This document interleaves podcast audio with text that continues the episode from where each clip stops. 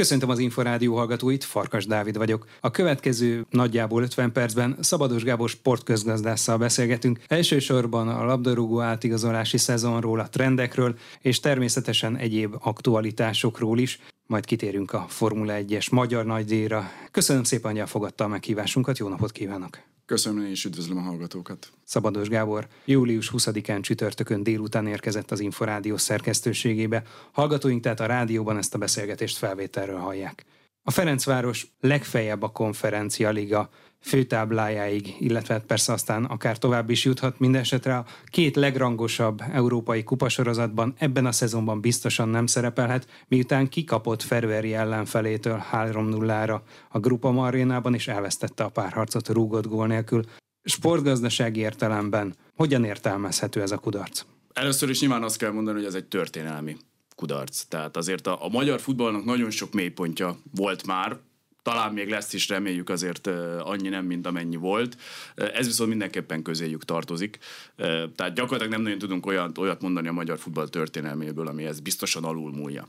Ami a sportgazdasági részt illeti, egyrészt nyilván rengeteg pénztől esik el a Ferencváros. Ez egészen biztos, hiszen az Európa Konferencia Ligában lényegesen kisebb összegeket lehet keresni, még az Európa Ligához képest is, hát a Bajnokok Ligájához képest meg pláne. És nem csak arról beszélek, hogyha mondjuk csoportkörben szerepel a, a Ferencváros, már az is például tavaly egyébként idézőjelben probléma volt, hogy nem a Bajnokok Ligája playoffból került az Európa Liga csoportkörbe a Fradi, hanem az Európa Liga playoffból, mert ezzel kevesebb pénzt keresett, a Bajnokok Ligája playoffból kiesők azok azok több pénzt kapnak. Tehát ilyen apróságok is jelentős különbségeket okoznak, ez például 5 millió euró, ha jól emlékszem, tehát ez is egy komoly összeg.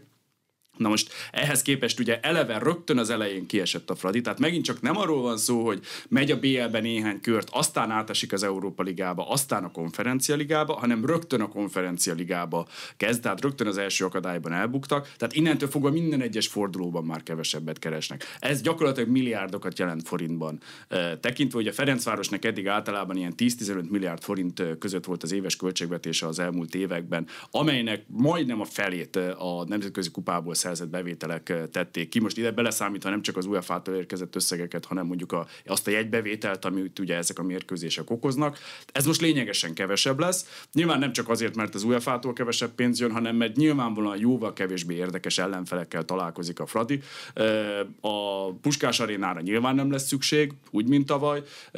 A jegybevétel is lényegesen kisebb lesz, az egyéb marketingbevételek is kisebbek lehetnek. Tehát ez, ez, ez egy komoly pénzben megfigyelhető összeg, amit most elvesztett a Ferencváros. Másrészt ott az az óriási presztízs veszteség, amit egy ilyen vereség jelent. Ugye eddig mindig azt mondtuk, hogy a Ferencváros nagyon szépen, fokozatosan, évről évre, lépcsőfokról lépcsőfokra lépett előre, így építette fel magát, mind sportszakmailag, ahogy egyre fejlődött, mind gazdaságilag, ahogy a megkeresett összegeket vissza tudták forgatni a játékos állományba, és így lehetett egyre erősebb a így léphetett mindig egy lépcsőfokot előrébb. Most néhány lépcsőfokot visszagurult gyakorlatilag a Ferenc Ferencváros ezen az úton. Nyilván ezzel nem nullázta le azt, ami az elmúlt években történt, Na most, ha csak egy ilyen példát mondok, hogy ugye tart még az átigazolási időszak. Biztos tárgyalnak még játékosokkal. Biztos, hogy van olyan játékos, aki eddig szívesen jött volna, mert ott volt az Európa Liga vagy a Bajnokok Ligája lehetősége, de most azt mondja, hogy hát ha csak Európa konferencia lehet ennek a vége, akkor, akkor én inkább nem jövök, vagy fizessetek még egy millió euróval többet.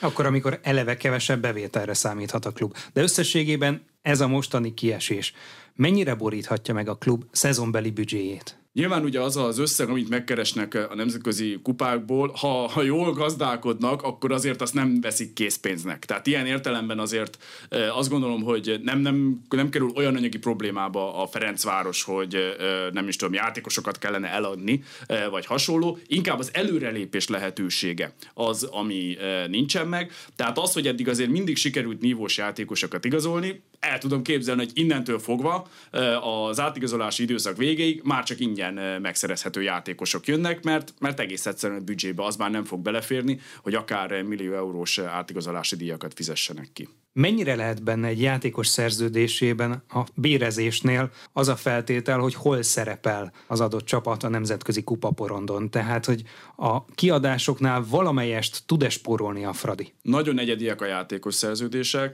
tehát ez nem, nem olyan, mint, mint mondjuk egy közalkalmazottnál, hogy, hogy ilyen nagyon e, szigorúan szabott szabályok vannak. Gyakorlatilag ahogy meg tud alkudni a játékos és egy ügynöke a klubba. Tehát igen, lehetnek olyan játékos szerződések, amelyekben benne van az, hogy valamilyen bónuszt kap például a játékos akkor, hogyha a csapat bejut a BL csoportkörbe, vagy az Európa Liga csoportkörbe, ami nyilván így most nem kerül majd kifizetésre. Tehát valamekkora összeget lehet, hogy spórol, ha vannak ilyen szerződések. Én azt feltételezem, hogy vannak ilyen szerződések a Ferencvárosnál, mert, mert egyébként teljesen logikus lenne, hiszen a Ferencvárosnak ez a végső célja, már pedig ezeket a bónuszokat mindig a végső célhez kell, igazítani, célhoz kell igazítani. Tehát nem ahhoz például, hogy megnyeri a Ferencváros a bajnokságot, ami, ami gyakorlatilag egy lefutott dolog az elmúlt években. Tehát ezzel valamennyit lehet, hogy fog spórolni a Ferencváros, de lényegesen kevesebbet természetesen, mint amennyi a bevételi oldalon hiányozni fog.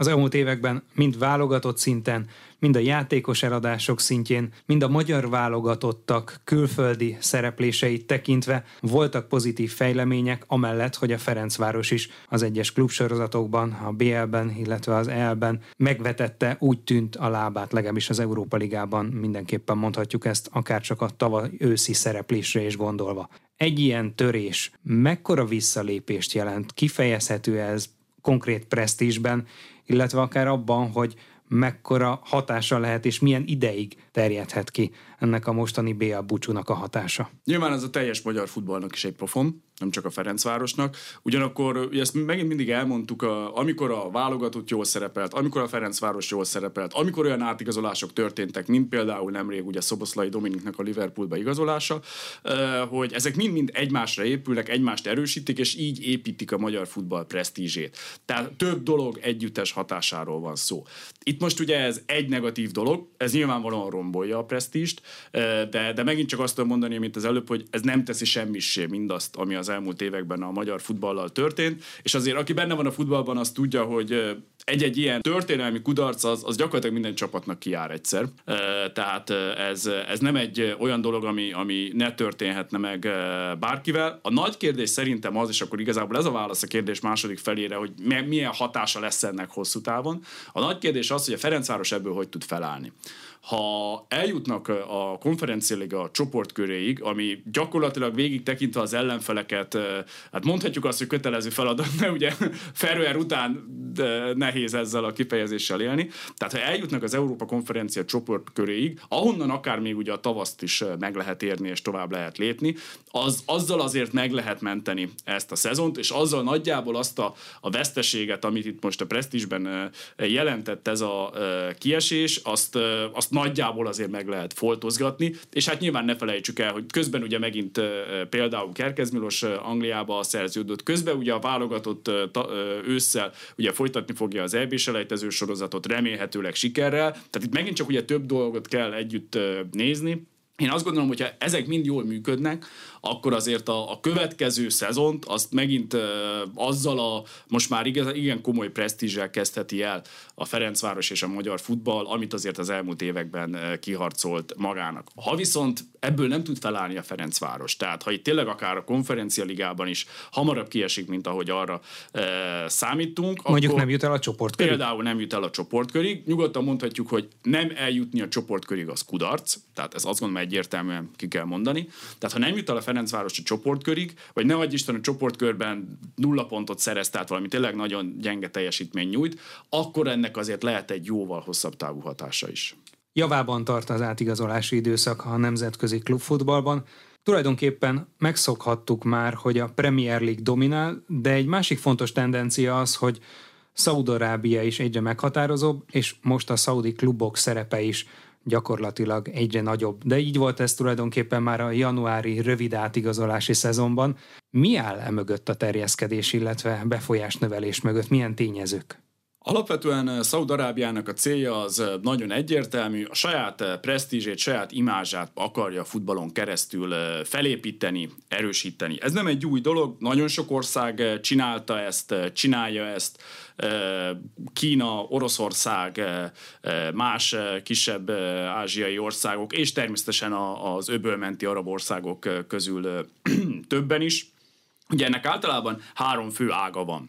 Az egyik az az, hogy rendezzünk nemzetközi, nagy nemzetközi sporteseményeket, akár olimpiát, mint Peking kétszer is, vagy mondjuk Oroszország téli olimpiát, akár labdarúgó világbajnokságot, mint mondjuk Oroszország, vagy ugye nemrég Katar, és más nagy eseményeket, Formula 1-es nagy díj, most már ugye gyakorlatilag mindegyik említett országban van ilyen MotoGP nagy díj, Dakar Rally, bármi egyéb, tenisztornák, atlétikai világbajnokság, és így tovább. Ez az egyik ág.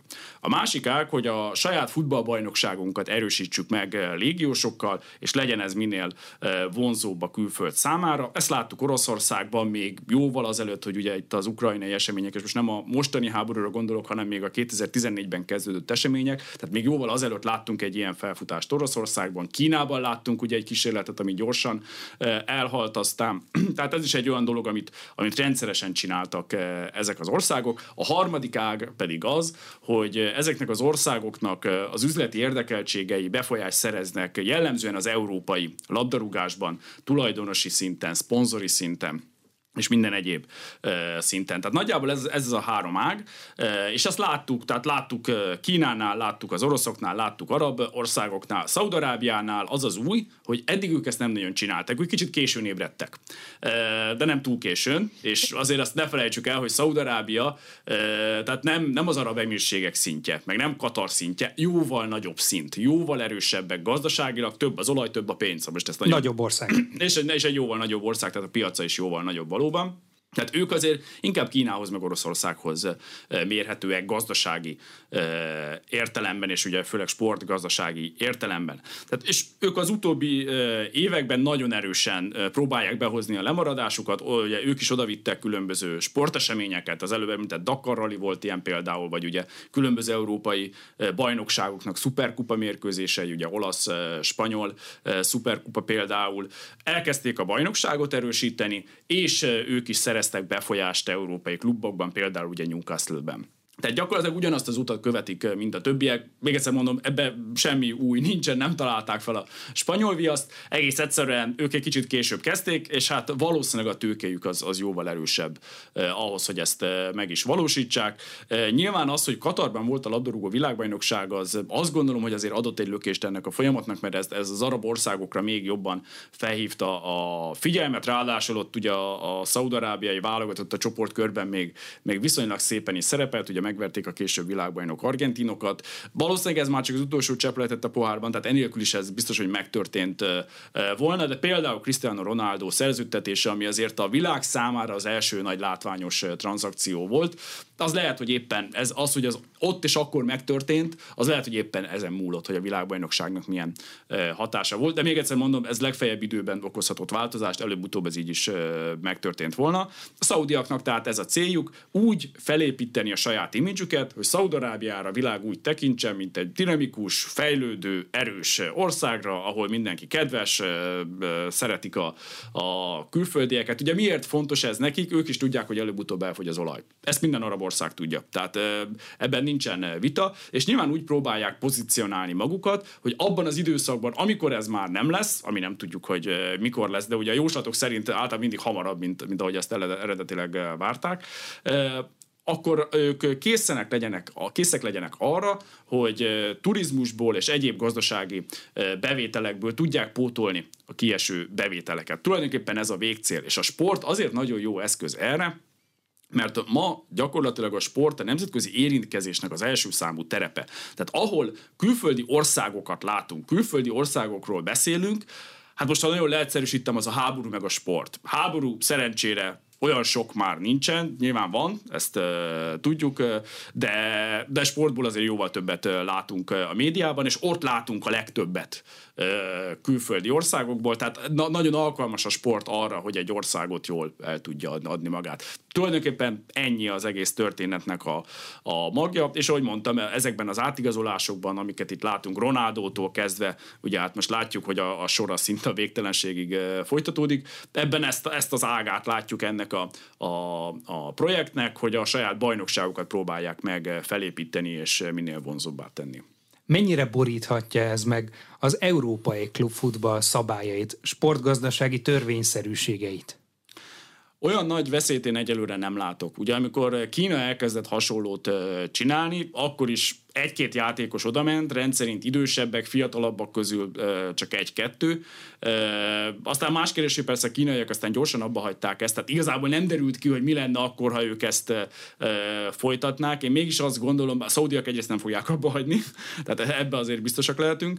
Nyilván előbb-utóbb eljön az, hogy próbálnak már fiatalabb játékosokat is megszerezni, tehát a, a saját pályafutásukban még annyira nem a vége felé járó játékosokat is megszerezni, de azt gondolom, hogy a nagyon nagy hatása az európai futballra ennek nem lehet. Tehát annyira gazdag a labdarúgás és az európai klubok rendelkezésére olyan irdatlan mennyiségű játékos áll, hogy persze nyilván bizonyos játékosokat elvesztenek, lesznek helyette mások. Tehát ki tudnak termelni az európai akadémiák annyi játékos, Dél-Amerikából tud jönni annyi játékos, és így tovább, és így tovább. Tehát nem fogja ez megrengetni azt gondolom, hogy Európa labdarúgását, inkább az Európán kívüli bajnokságoknak van félnivalójuk, abban az értelemben, hogy ha nekik voltak olyan terveik, hogy Európában vagy más piacokon pozíciókat szerezzenek maguknak, akkor most kaptak egy nagyon erős riválist. Tehát eddig mondhattuk azt, azt, hogy nagyjából az Európán kívüli bajnokságokból az, az MLS, tehát az amerikai bajnokság, a brazil bajnokság,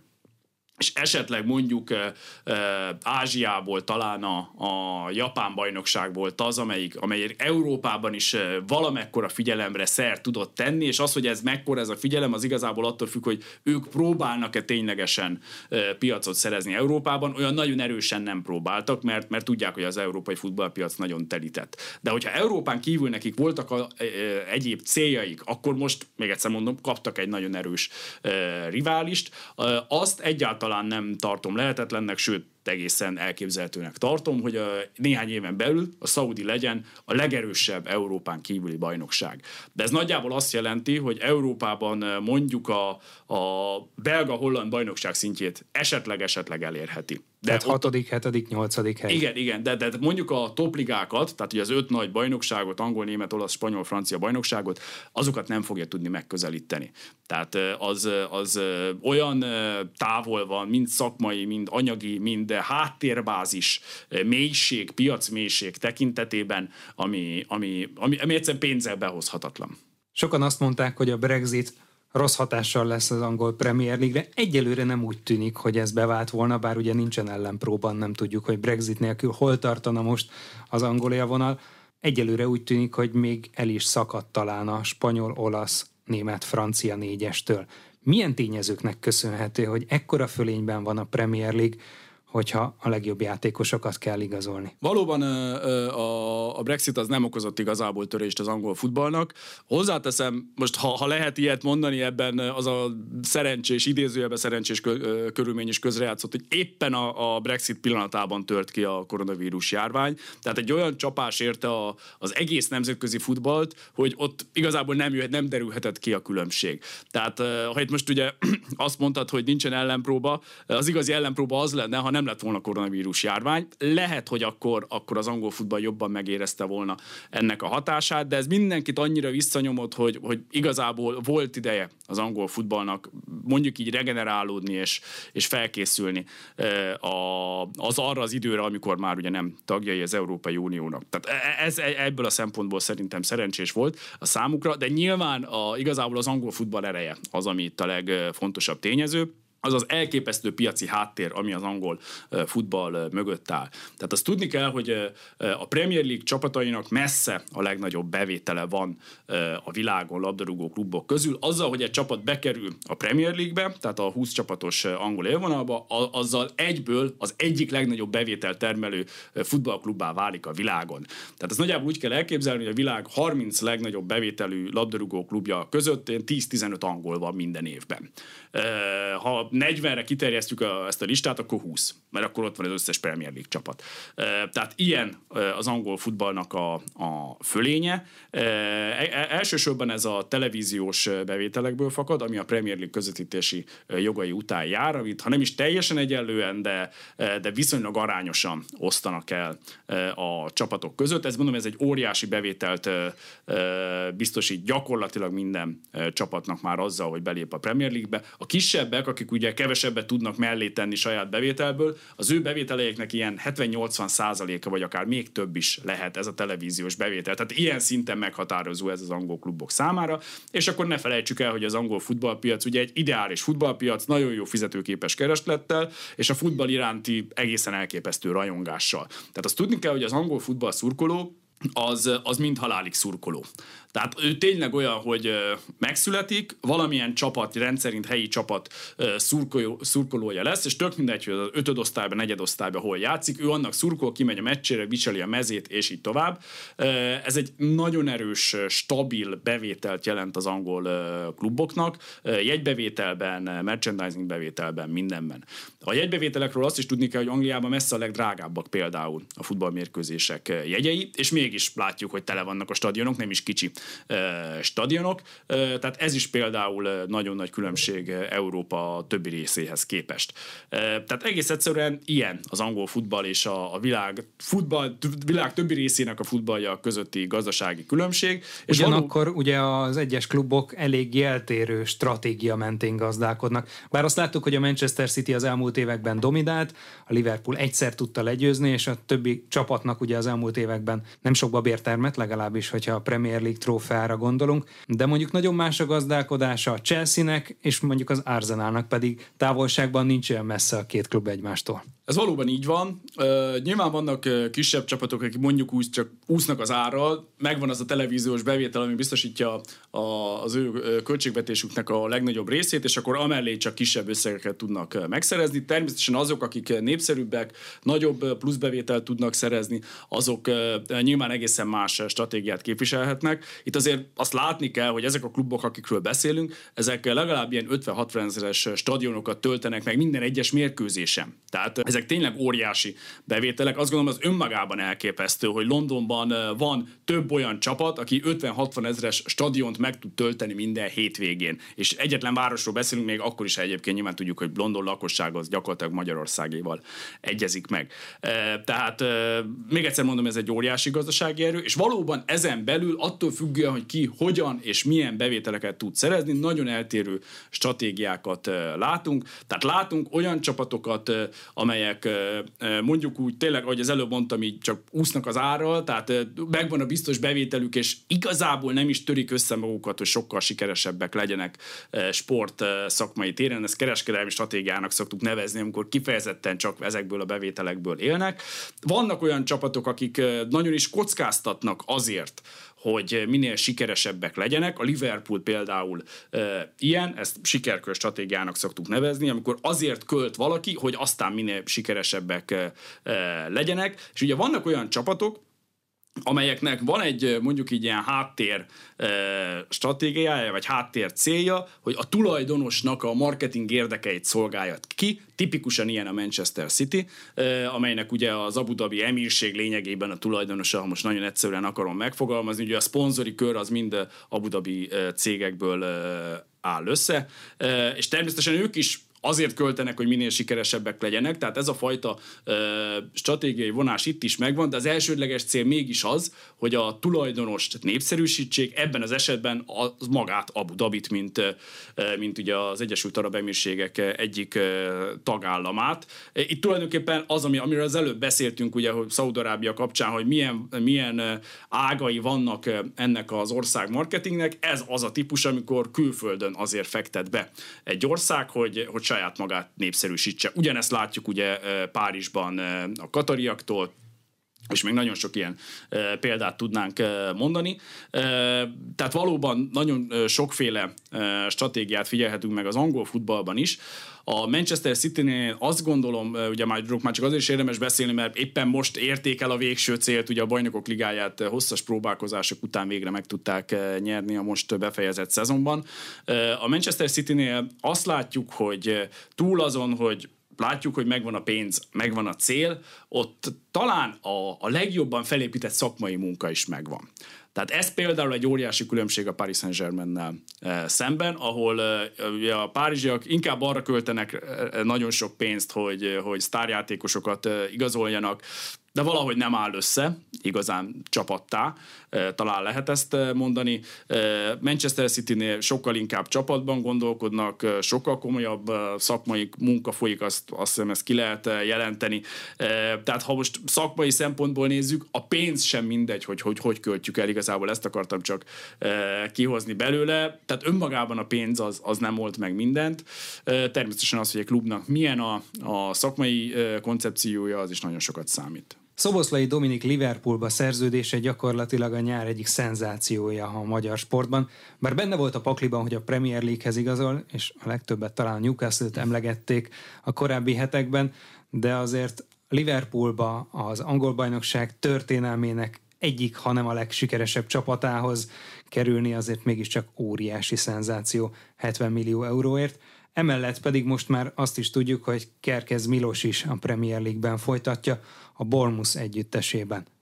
Mekkora jelentősége van annak, hogy magyar válogatott játékosok, akár a jövő, vagy akár a jelen sztárjé Szoboszlai Dominik esetében talán ezt nem túlzás kijelenteni, a legerősebb ligában futballoznak innentől. Nagyon erős, mondhatjuk. Ugye pont itt a, a műsor első felében beszéltünk arról, hogy a magyar futballnak milyen lépései voltak itt a presztízs erősítés kapcsán, és hát e, ez igazából ez, ami talán a legjobban erősíti a presztízs, hiszen nyilván a klubfutball az, amit a legtöbben e, követnek. És ugye kijelenthetjük azt, hogy ilyen szinten, ilyen eh, szerepkörben magyar futbalista Puskás Ferencék óta nem játszott. Ezt azért többször el kell mondani, de, de muszáj hangsúlyozni, mert ez ennyire történelmi jelentőségű. Tehát tényleg, amikor Puskás a Real Madridban volt, Kocsis és Cibor meg a Barcelonában, azóta nem volt olyan, hogy egy ilyen csapatban ilyen komoly szerepet eh, töltsön be eh, magyar játékos. Ugye játszott a Liverpoolban is magyar, ugye Kozma István és Bogdán Ádám, de ők alapvetően eleve a kispadra érkeztek, tehát nyilván teljesen más volt a, a feladat körük, akit viszont 70 millió euróért vesznek meg, az nem a kispadra jött.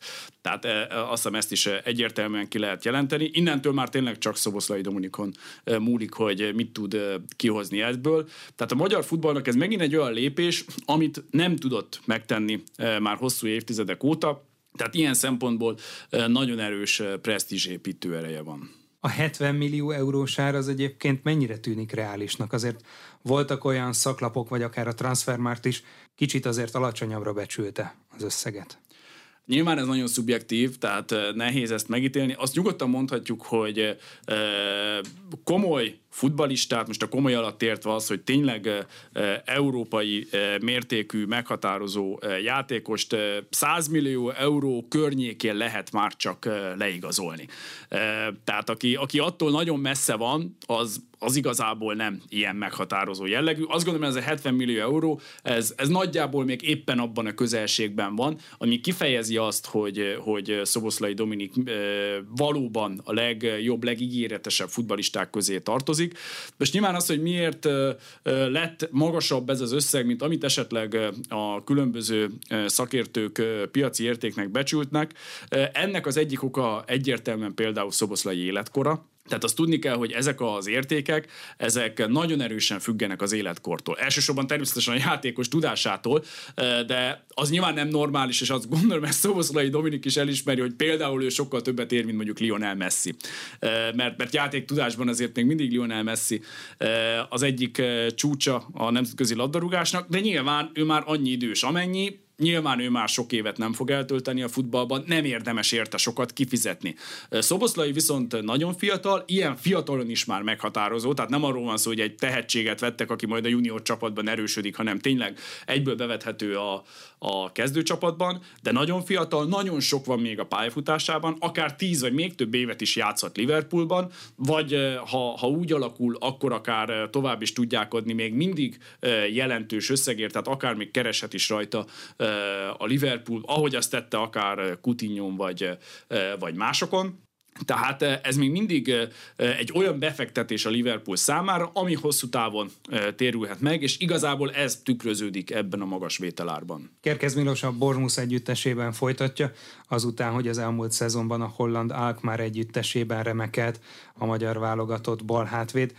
Nála milyen távlatokat lát? Rá is ugyanaz igaz egyébként, mint Szoboszlaira, tehát nagyon fiatal, ugye még fiatalabb is, mint uh, Szoboszlai, tehát benne is óriási potenciál van. Uh, az ő esetében különösen igaz az, hogy ha fejlődik, akkor a Bournemouth tovább tudja úgy adni, hogy akár nagyon nagyot is kereshet ezen az üzletem.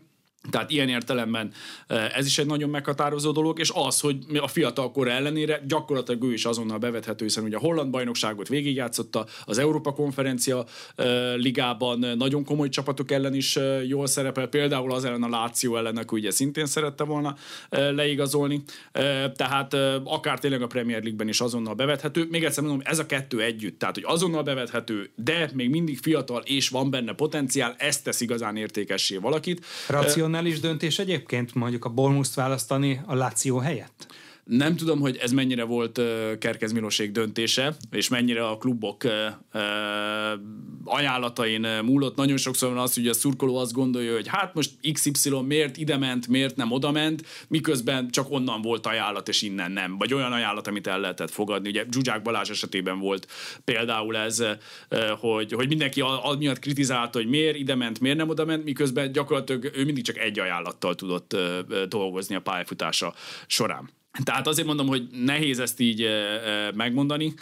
Lehet, hogy ha, ha a Lációba kerül, akár min is múlott ez a döntés, lehet, hogy akkor egy, az olasz bajnokságba talán gyorsabban fel tudta volna menni a, a ritmus, könnyebben be tudott volna illeszkedni. Lehet, hogy utána lett volna egy jobb lépés Angliába igazolni, tehát ilyenekkel lehet elmélkedni.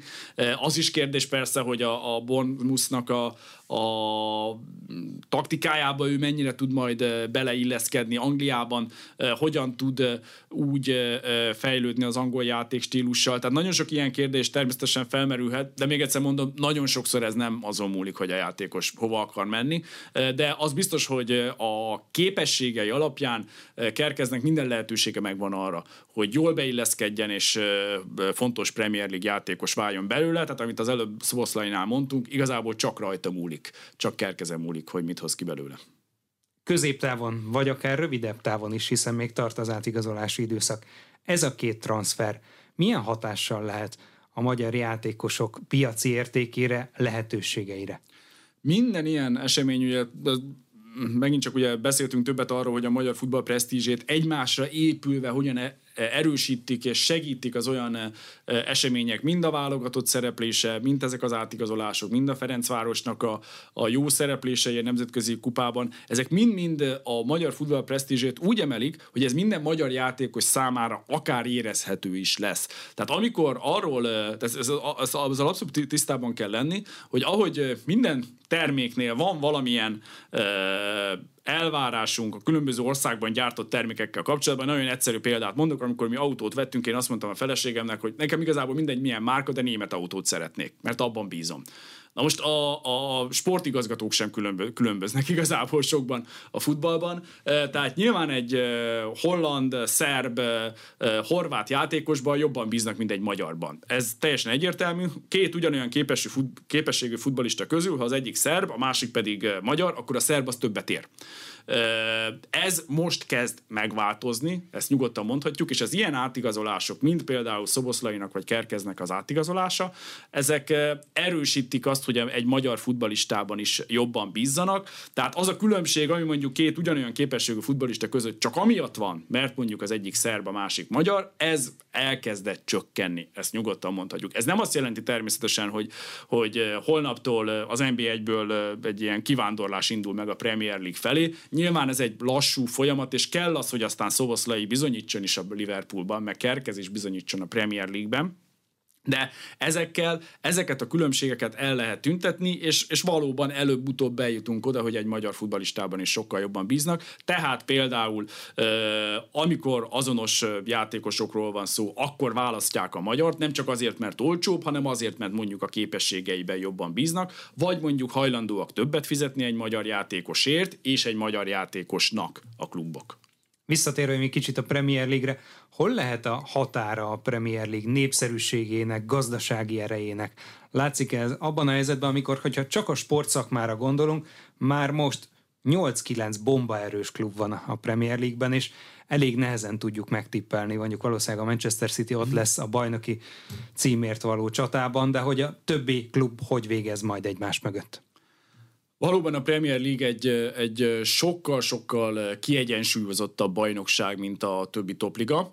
Mondom ezt annak ellenére is, hogy valóban az elmúlt években a Manchester City dominanciája azért elég erősen érezhető volt, de az például, hogy ugye 2016-ban a Leicester megnyerte az angol bajnokságot, hogy miért pont a Leicester nyerte meg, azt én sportgazdasági eszközökkel nem tudom megmagyarázni. A szakmai okok Nyilvánvaló, is ott, ott, ott egyértelműen a szakma döntött, de azt igen, hogy az előbb említett anyagi okok, hogy a Premier League miért a legerősebb, mert olyan televíziós bevétel van, amit viszonylag arányosan osztanak el a csapatok között, és egyből nagyon nagy bevételűvé válik az a csapat, aki a Premier League-ben pályára lép. Ez megmagyarázza azt, hogy ez az eset, ez a tényleg párját ritkító eset, miért a Premier League-ben fordulhatott elő. Ez a Bundesligában, vagy a Szériában, vagy a La Ligában nem történhetett volna meg, mert, mert ott nincsen ekkora ereje az adott ligának. A Premier League-nek van, és ott ez ezért fordulhatott elő. Nyilván sokkal többször már nem fog előfordulni, tehát azért nem kell arra számítani, hogy ez, ez ilyen rendszeres lesz, de valóban ez mutatja a, ennek a ligának a kiegyensúlyozottságát, és tényleg azt gondolom, hogy most azért nagyon erős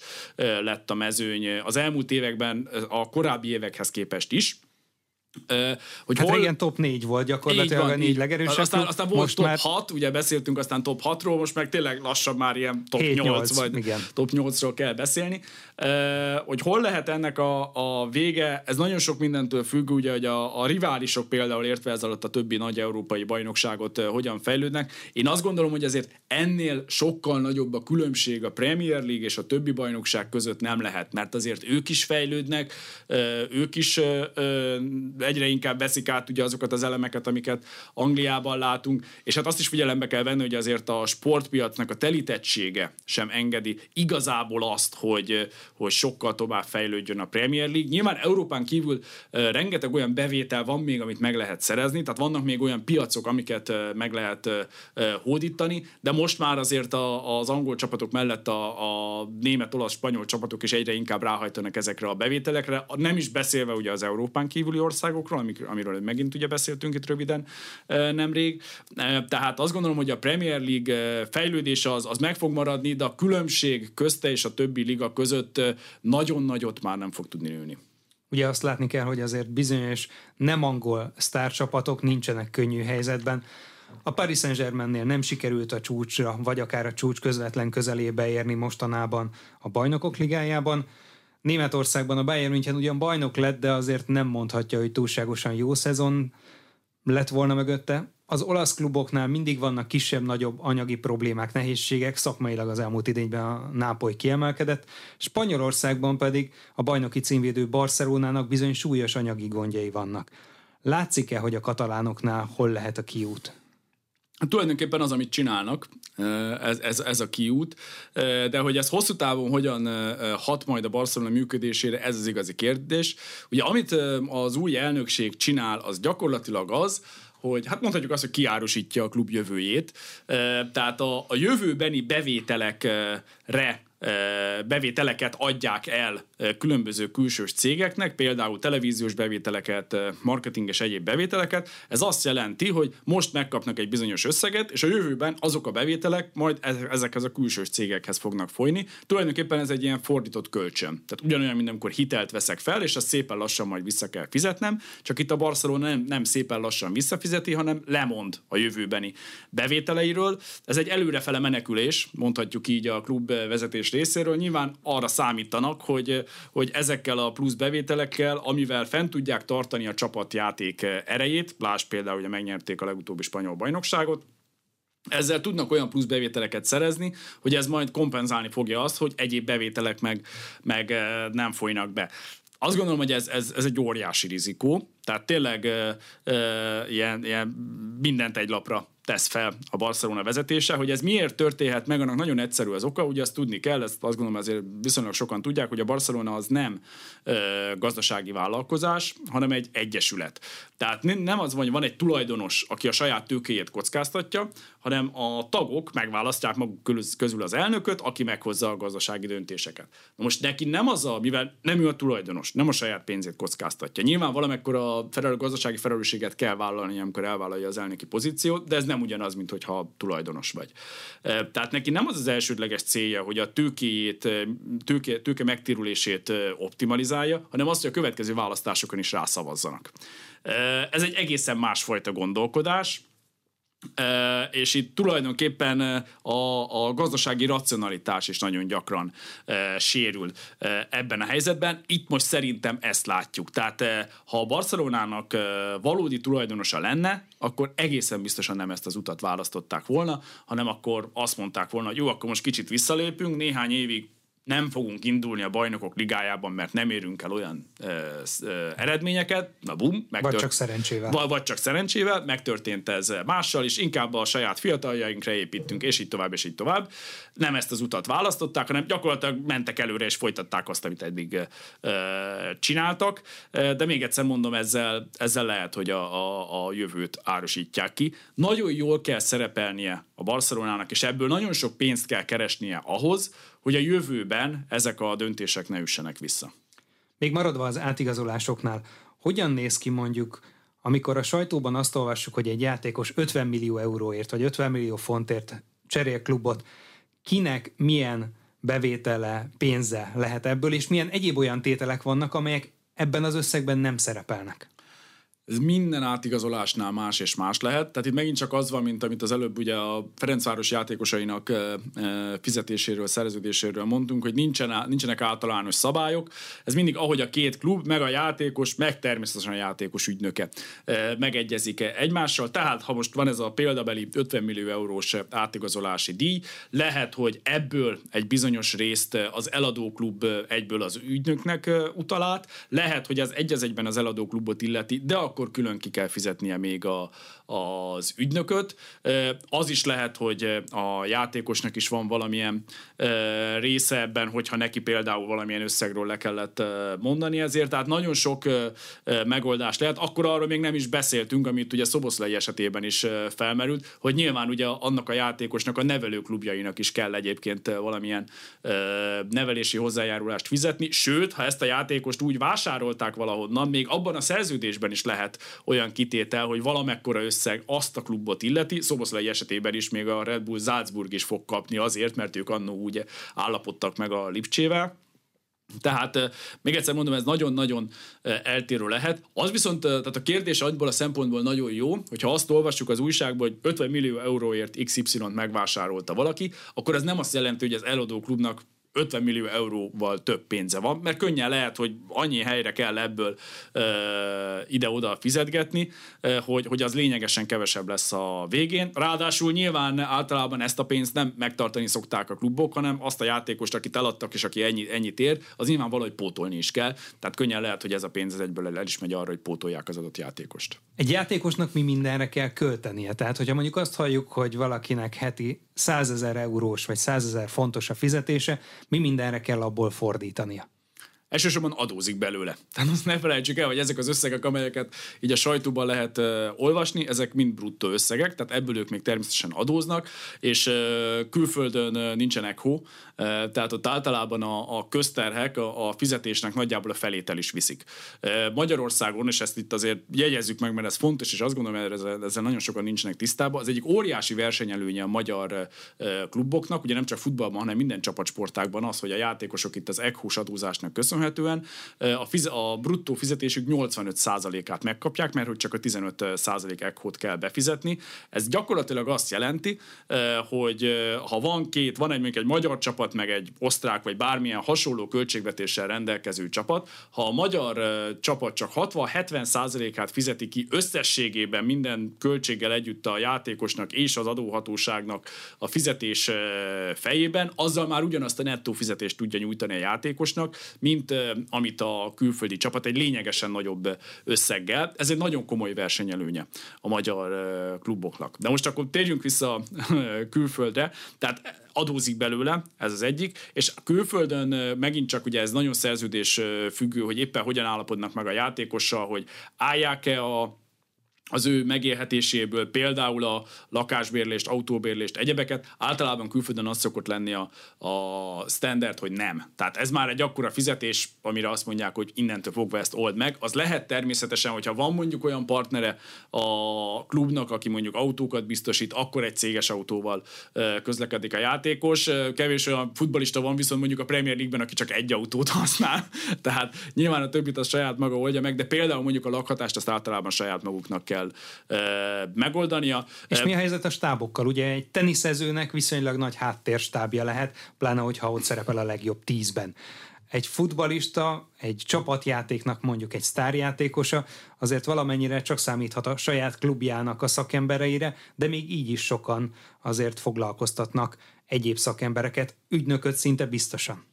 Valóban az ügynökét természetesen saját magának kell fizetni, általában ez úgy működik, hogy a fizetésének egy, egy része az ügynökhöz ö, ö, kerül. Nyilván ez is akkor már is ugye, amit itt az előbb beszéltünk, hogy mi mindenből kell költeni a fizetéséből, például ugye az ügynökének a, a tiszteletdíját is ebből kell állnia. Természetesen lehet az, hogy van saját masszőre, saját valamilyen olyan rehabilitációt segítő szakembere, főleg mondjuk, ha esetleg valamilyen sérüléssel küzdött. Ez megint egyedi lehet, hogy a klub ebből mennyire vállal részt, de általában a klub az biztosítja a saját szakembereit, azon kívül nem nagyon szeretnek más szakembert fizetni, mert ha nekem ilyen szakembereim vannak, akkor miért fizessek olyanért, akit te külön be akarsz hozni. Tehát, hogyha valaki mást akar a játékos, akkor azt neki kell állnia. Hozzáteszem, hogy ez egyébként valamennyire úgy működik, mint minden normális embernél, tehát ha, ha te meg én elmegyünk orvoshoz, azt mi fizetjük, nem a munkahelyünk, ha csak nem valami nagyon egyedi dologról van szó.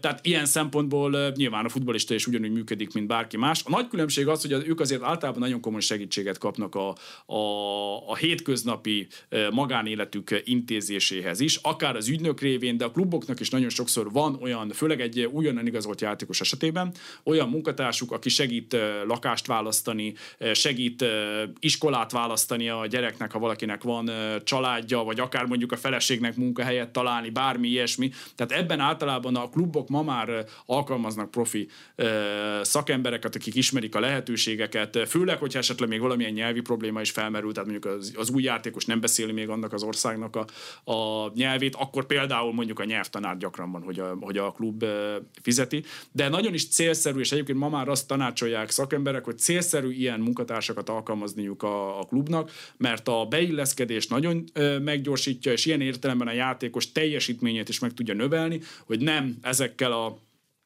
apró cseprő dolgokkal kell törődni, hanem tényleg a futballra kell koncentrálnia, bár pedig azt azért mindenki el tudja képzelni, hogy egy új országba költözünk, főleg ha mondjuk családostul, akkor azért nagyon sok olyan dolgot kell megoldani, ami a, a munka rovására mehet, mert egyszerűen elveszi a koncentrációt. Európában a futball népszerűségéhez talán csak a Formula 1 mérhető a sportéletben. Ez a hétvége itthon, ha magyar nagyíról szól, az autósport elit kategóriájában, de összességében milyen tényezőknek tulajdonítható, hogy az elmúlt években sportgazdaságilag is ismét felfutott a Formula 1, és nem a Covid előtti szintre, hanem talán azt is túlnőtte már? Először is hadd kötekedjek egy kicsit, a futball népszerűségéhez semmi nem mérhető. Még a Formula 1 sem. Természetesen az, hogy egy, egy Formula 1-es futamot hányan tekintenek meg, az nyilván összevethető futballmérkőzésekkel vagy tornákkal, de ne felejtsük el, hogy Formula 1-es futamból van 21 valahány egy évben. Míg mondjuk labdarúgó mérkőzésből lényegesen több. De tényleg nem vitatkozni akarok, csak, csak azért azt látni, hogy, hogy, hogy a futball az, az milyen hatalmas erőt képvisel. Valóban a Formula 1 Európában Európában egy meghatározó tényező, és itt ugye hangsúlyozzuk, hogy Európában, mert azért Európán kívüli piacokon még mindig épül eh, mondjuk így a Formula 1-nek a népszerűsége, de Európában valóban e, meghatározó. E, az elmúlt években én is azt látom, hogy sikerült fejlődni a Formula 1-nek még valóban a Covid ellenére is. Én azt gondolom, hogy ebben az új Formula 1 vezetésnek, az amerikai vezetésnek hatalmas szerepe van. Tehát ők tényleg abszolút üzleti alapokon azt nézték, hogy mit, hogyan lehet csinálni azért, hogy jobb legyen a Formula 1. Nem mintha Bernie Eccleston, a Formula 1 korábbi vezetője nem üzleti alapon csinálta volna ezt, de most tényleg nem megbántva őt, ő azért hosszú évtizedeken keresztül csinált valamit, és talán nem nagyon tudott kilépni a korábbi kerékvágásokból, míg az amerikai vezetők sokkal inkább tényleg friss szemmel, egészen más megoldásokat tudtak alkalmazni. Én azt gondolom, hogy ha valaki leül a televízió készülék elé, és ez a legjobb példa, mert ez, amit mindenki lát, láthatja azt, hogy mennyire megváltozott a Formula 1 közvetítése az elmúlt években, tehát a mennyi adat van a képernyőn, milyen különböző kameraállások, akár egyidejűleg is a, a képernyőn, mennyi mindent uh, tudunk, uh, kis túlzással azt mondom, hogy nincs is szükség kommentátorra, mert, mert akkora uh, uh, információ halmazt kapunk túl azon, hogy látjuk az autókat versenyezni. Ez például egy óriási innováció, és valahogy így kell elképzelni a Formula 1-nek a teljes marketingét és értékesítését, tehát ugyanilyen megújulást jelentett ez is az amerikai tulajdonosok belépésével, és ez mindenképpen jót tett a Formula 1-nek. Látszik-e, hogy mekkora a hozadéka Magyarországra a Formula 1-es futamnak? Azt nyugodtan mondhatjuk, hogy hatalmas. Nyilván ezt nagyon nehéz számszerűsíteni. Mert, mert, mert marketing az első. Természetesen, talán. tehát itt ugye a, én mindig azt mondom, hogy a legfontosabb hozadéka a Formula 1-nek az az, az országimás. Tehát az, hogy ott vagyunk a között a, a 21 néhány ország között, amelyik a világon Formula 1-es futamot rendezhet. Ez hatalmas dolog. Tehát tényleg a, az Egyesült Államokkal, Kínával, Nagy-Britanniával, és még sorolhatnánk ugye ezeket a hatalmas gazdaságilag rendkívül erős országokat, velünk vagyunk egy, velünk, velük vagyunk egy kalapban. De ez gyakorlatilag semmilyen más helyzetben nem fordulhat elő. Tehát ez egy óriási e, fegyvertény, azt gondolom Magyarország számára. Különösen az, hogy tényleg most már lassan 40 éve folyamatosan minden évben itt van a Hungaroringen ez a verseny. Ez ugye egészen unikum a, a Formula 1 történetében. Még a, a Covid járvány idején sem kellett megszakítani ezt a sorozatot, mint például ugye Monakónak. Tehát ez egy, ez egy hatalmas előnyt jelent Magyarországnak, még egyszer mondom elsősorban országi más szempontból. Természetesen ki lehet a számolni, és rengeteg számítás van arra, hogy ugye mennyi turista érkezik ide, több százezeres nagyságrendről beszélünk egyébként, ők mennyit költenek, például ezt nyugodtan lehet mondani, hogy azért egy, egy fejenként ezer eurós költés az, az teljesen normálisnak mondható, és, és inkább innen indul felfele, a felső határ pedig a csillagos ég. Ebből már is kiszámolható, hogy itt azért millió eurókról beszélünk, ami közvetlenül a magyar nemzetgazdaságban csapódik le. Ennek egy része nyilván adó formájában az államhoz kerül, a többi pedig ugye a magyar vállalkozásokhoz kerül. Tehát ki lehet ezeket az összegeket számolni, mégis én azt gondolom, hogy itt a, a marketing érték és az országi imázs az, ami a legtöbbet jelenti Magyarország számára. Köszönöm szépen a beszélgetést. Köszönöm én is. Önök az elmúlt bő 50 percben Szabados Gábor sportközgazdászt hallották, a műsor elkészítésében Dénes Tamás, Erdei Tamás és Módos Márton főszerkesztő vett részt. Most megköszöni figyelmüket a műsorvezető Farkas Dávid.